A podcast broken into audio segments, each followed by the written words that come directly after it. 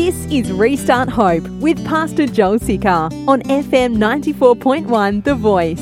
Hey, I want to jump into this. Um, what a crazy time for us to be celebrating uh, the risen Savior, and, and what crazy way for us to be able to do this, huh? Um, I don't want to. I don't want to say this wrong. I'm, I'm, a weird guy, but in a way, while I was getting ready for this uh, for this weekend, in a way, I was a little glad that uh, we have to go through all that we have to go through in this season. Um, this is why. If this is what it takes for God to be able to get us to see Him for who He truly is, this is worth it. Because typically, when we go through uh, Resurrection Sunday and Good Friday and Palm Sunday and stuff like that, oftentimes we can get so caught up in the program, we can get so caught up in what I call churchianity, and forget and overlook or, or undermine the real message and the real truth of what it is that we're celebrating. Do you know what I'm saying? Because um, oftentimes we get so surrounded with the fluff that we miss the stuff. And I believe that in this season, um, God is really removing all the distractions and getting us to focus on what is important. I'm calling the message for um, for for this for this morning. There is an empty tomb. You see, you and I have a reason to rejoice because there is an empty tomb. No matter what circumstance you're going through, there is an empty tomb. Would you please say it with me? There is an empty tomb. No matter what you're facing in life right now, there is an empty tomb that will change, that should change uh, our perspective, that should change our joy, that should change the way we, we look at life because there is a what? An empty tomb. You know, it's it's very easy for us as Christians um, to, to go through this week, and I really would hate for it to happen in the living church. I would hate for it, whoever you are, wherever you're watching this, I would hate for you to go through this morning or go through this message whenever you're listening to it and go back to your same old way of life.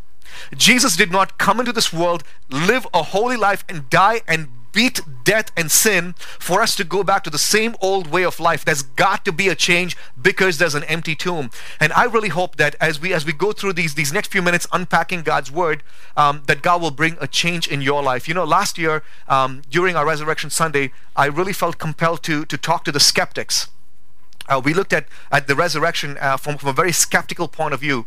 And this year, as, as I've been getting ready for this week, um, I really want to talk to you um, who's a lukewarm Christian. You once were fired up, not anymore. And especially in the season of quarantine, of, of staying in a lockdown, uh, you, your, your sharpness for God has gone dull. You know what I'm talking about, right? Um, you, you once were, were so fired up for Jesus because you had good community, you were surrounded with godly people, and you're trying so hard to be that, but, but you're, you're, you've gotten a little dull. I want to talk to you today. I want to talk to those of you that are discouraged. I want to talk to those of you that feel like uh, giving up, or maybe you have already given up. And you're even here just watching this because this is your last ditch effort to see if there's something that will revive within you.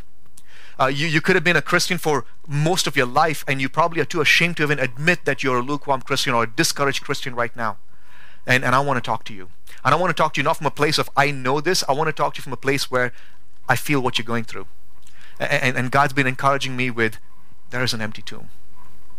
Um, we're, as a church, going through the book of Ecclesiastes, and I don't want to um, waver from that, and I want to try and attempt to do something that I don't think any other preacher has done before. I want to preach uh, a Resurrection Sunday message from the book of Ecclesiastes. I know. Pray for me, okay? Because I think Solomon, in all his wisdom, in all his wealth, and in all his achievement, he sits on a pile, a heap of his achievements, but he lacks hope. He has questions about life that you and I can easily ask in this life if we're honest. And I want to, he asks many questions. I want to try and address three of his questions and I want to answer them from the empty tomb of Jesus Christ. Solomon, he, um, in, in spite of all his success, he finds himself in, in these dead ends. He chases things and he finds himself in dead ends and he comes up with these crazy questions that everybody asks in life. Even the prophets of old asked these questions. And, and God loves it when we ask these questions so that he can give us a beautiful answer that will transform us. Turn your Bibles, please, to Ecclesiastes chapter 3 and uh, verse 16.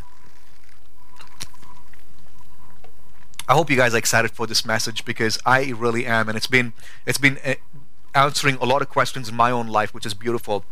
Ecclesiastes chapter 3 verse 16 says, Moreover, I saw under the sun that in the place of justice, even there was wickedness. And in the place of righteousness, even there was wickedness. In the place of justice, there's wickedness. In the place of righteousness, there's wickedness. You know, we're living in a world where it's not really about what's right or wrong. It's about uh, who can afford the best lawyer, right?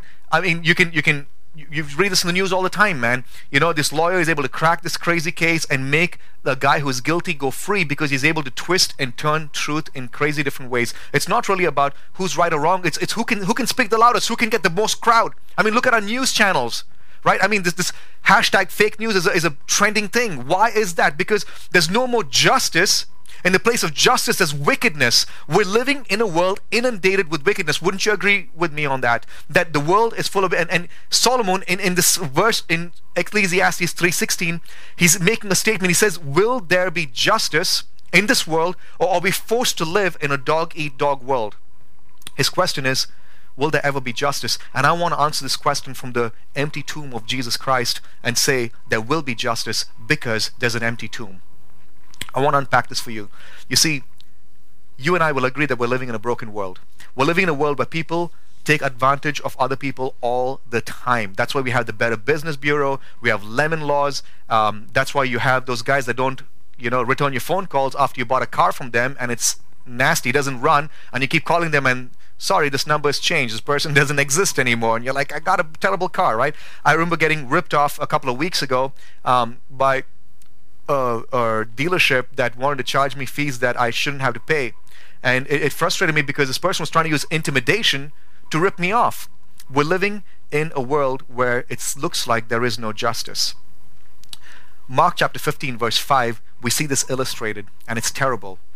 Mark chapter 15, verse 5 says, So Pilate, wishing to satisfy the crowd. Okay, wishing to do what? To satisfy the crowd. Not wishing to uphold justice. Not wishing to do the right thing. Not wishing to let the innocent man go free. Wishing to satisfy the crowd. If that's not the world we're living in, I don't know what it is. Wishing to satisfy the crowd, released for them Barabbas. And having scourged Jesus, he delivered him to be crucified. What nonsense is this?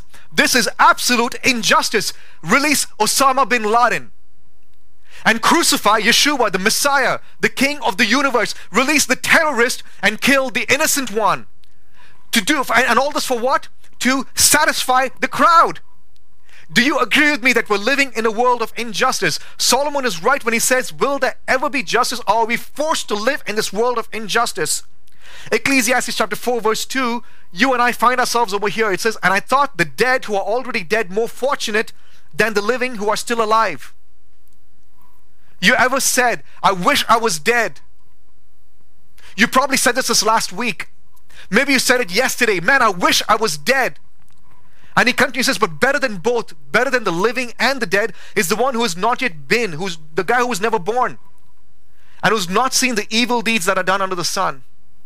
What a place of desperate, you know, depression when you see the injustice in the world. If only I was dead. Why was I even born? You know why we say things like that? Because of the injustice in the world. Because you feel powerless to make any changes in the world. Because you feel like the world is coming against you and there's no power in you to be able to stand up and to see justice happen. Man, seriously, man, I really hope that your spirit right now is being honest within yourself. Because the more we fake it, you'll never have the true freedom that Jesus can bring. How many times have you been taken advantage of and there's no justice? And I'm saying injustice in life is not only with the big ticket items of my friend was murdered, I was raped, my child was abducted. Those are terrible things that we need to find justice with. And it, it's terrifying when the accused goes away, you know, with no punishment at all. It's terrible.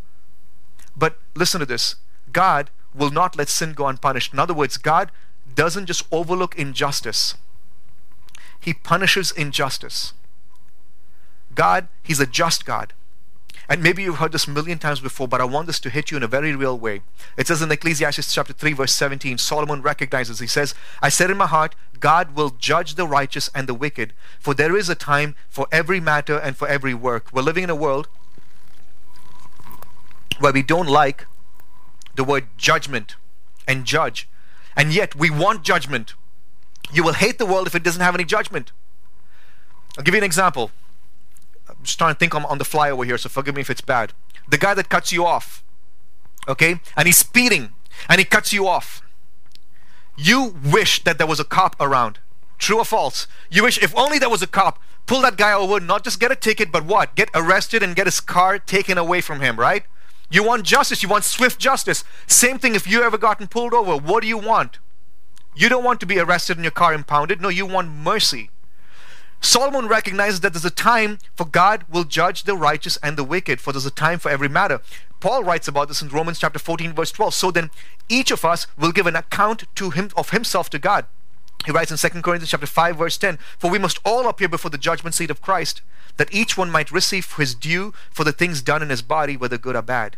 Okay, how is the empty tomb good news, knowing that God judges everyone? You see, it's not good news if we only know that God judges people. But this is where it gets good news. God has already judged all of us on Jesus. The end of the movie for your life actually is the cross. The end of the movie is not when you breathe your last. You see, last week we spoke about the two bookends of life, the birth and death. Life is much more than that. Your judgment was already poured out on Jesus. You, your injustice, your, you know, lying, your thieving, your adultery was poured on Jesus. And then the beauty is, not only is your judgment poured on him, but he's laid in the grave, and then he bursts that grave open with life. And folks, that becomes the place where we receive mercy. In John chapter 20, it says the women, in one of the accounts of, of the women going to the, the, the tomb, it says that they see angels sitting in the head and at the foot. You know what's the picture of? If you read Exodus chapter 25, it's a picture of the mercy seat. And the mercy seat in Exodus 25 says that's where Yahweh, the eternal God, will meet with his people on the mercy seat. And now the tomb, the empty tomb, becomes the mercy seat for you and me. Why is that? It's because God is a just God and justice was shown on that cross. Will there, be, will there ever be justice? Yes, there will be. And there was on that cross. And you see, the, the, the, the joy for you and me is this. Those of us, when we stand before God, like it says in 2 Corinthians chapter 5, verse 10, everyone will have to stand before the judgment of God. You now can stand under the justice of Jesus, under, under his righteousness and there are some that are going to try and stand and represent themselves. It's going to be bad. Because you your life is not righteous. Your life is not holy. Only jesus' life is righteous and holy. And that's why we have a reason to celebrate because there's an empty tomb. Not only was he not only did he justify us he also gave us access to the throne room of mercy of god where we can meet with him. And i'm telling you if you've never been to the empty tomb i'm not talking about go to jerusalem but if you've never spiritually been to the empty tomb of being like wow there is mercy for me you never really have understood what it means to rejoice in the risen Savior. It says in Romans chapter 3, verse 23, it's not going to be up on the screen, but let me read this for you. Romans chapter 3, verse 23 For all have sinned and fall short of the glory of God, and are justified by his grace as a gift through the redemption that is in Christ Jesus, whom God put forward as a propitiation by his blood. That's a beautiful word, propitiation for his blood. You know, that's the Greek translation of mercy seat. It, it talks about atonement. It talks about God put forward as a propitiation, as a mercy seat, what? Jesus' blood. And how do and what do we do? We receive that by faith. Which today, in the end of a service, we're going to have communion and we're going to receive the mercy from God. We're going to respond to the judgment of God that was poured out on Jesus saying, God, I deserve to be judged, but you took my judgment. Thank you. I don't deserve it, but thank you. I have a reason to celebrate today no matter what I go through because my judgment has been lifted. You need to come out of your grave because there is an empty tomb. Jesus died, rose again. We don't have to pay for our sins anymore. Jesus has paid for it. And I know some of you, you can hold a grudge and be like, how can a sinner go away scot free? Let me take you back to the cross where Jesus is hanging and the last friend he makes on the earth is who? A thief on the cross. A thief that's not only repenting from his works, but is caught in his works and he's punished for his works. And even on that cross, he says, Remember me in your kingdom. And what does Jesus say? The king of the universe befriends a low life thief. And just today, you will be, be with me in paradise. And this is something that I put out this last week in our daily encouragement. Doesn't die as a thief, he dies as a saint. That's all the time we have for today, but we would like to hear from you. Our address is PO Box 2014 Eagle, Idaho 83616. You can also listen to this message and more on the Living Church Boise app, available in your App Store.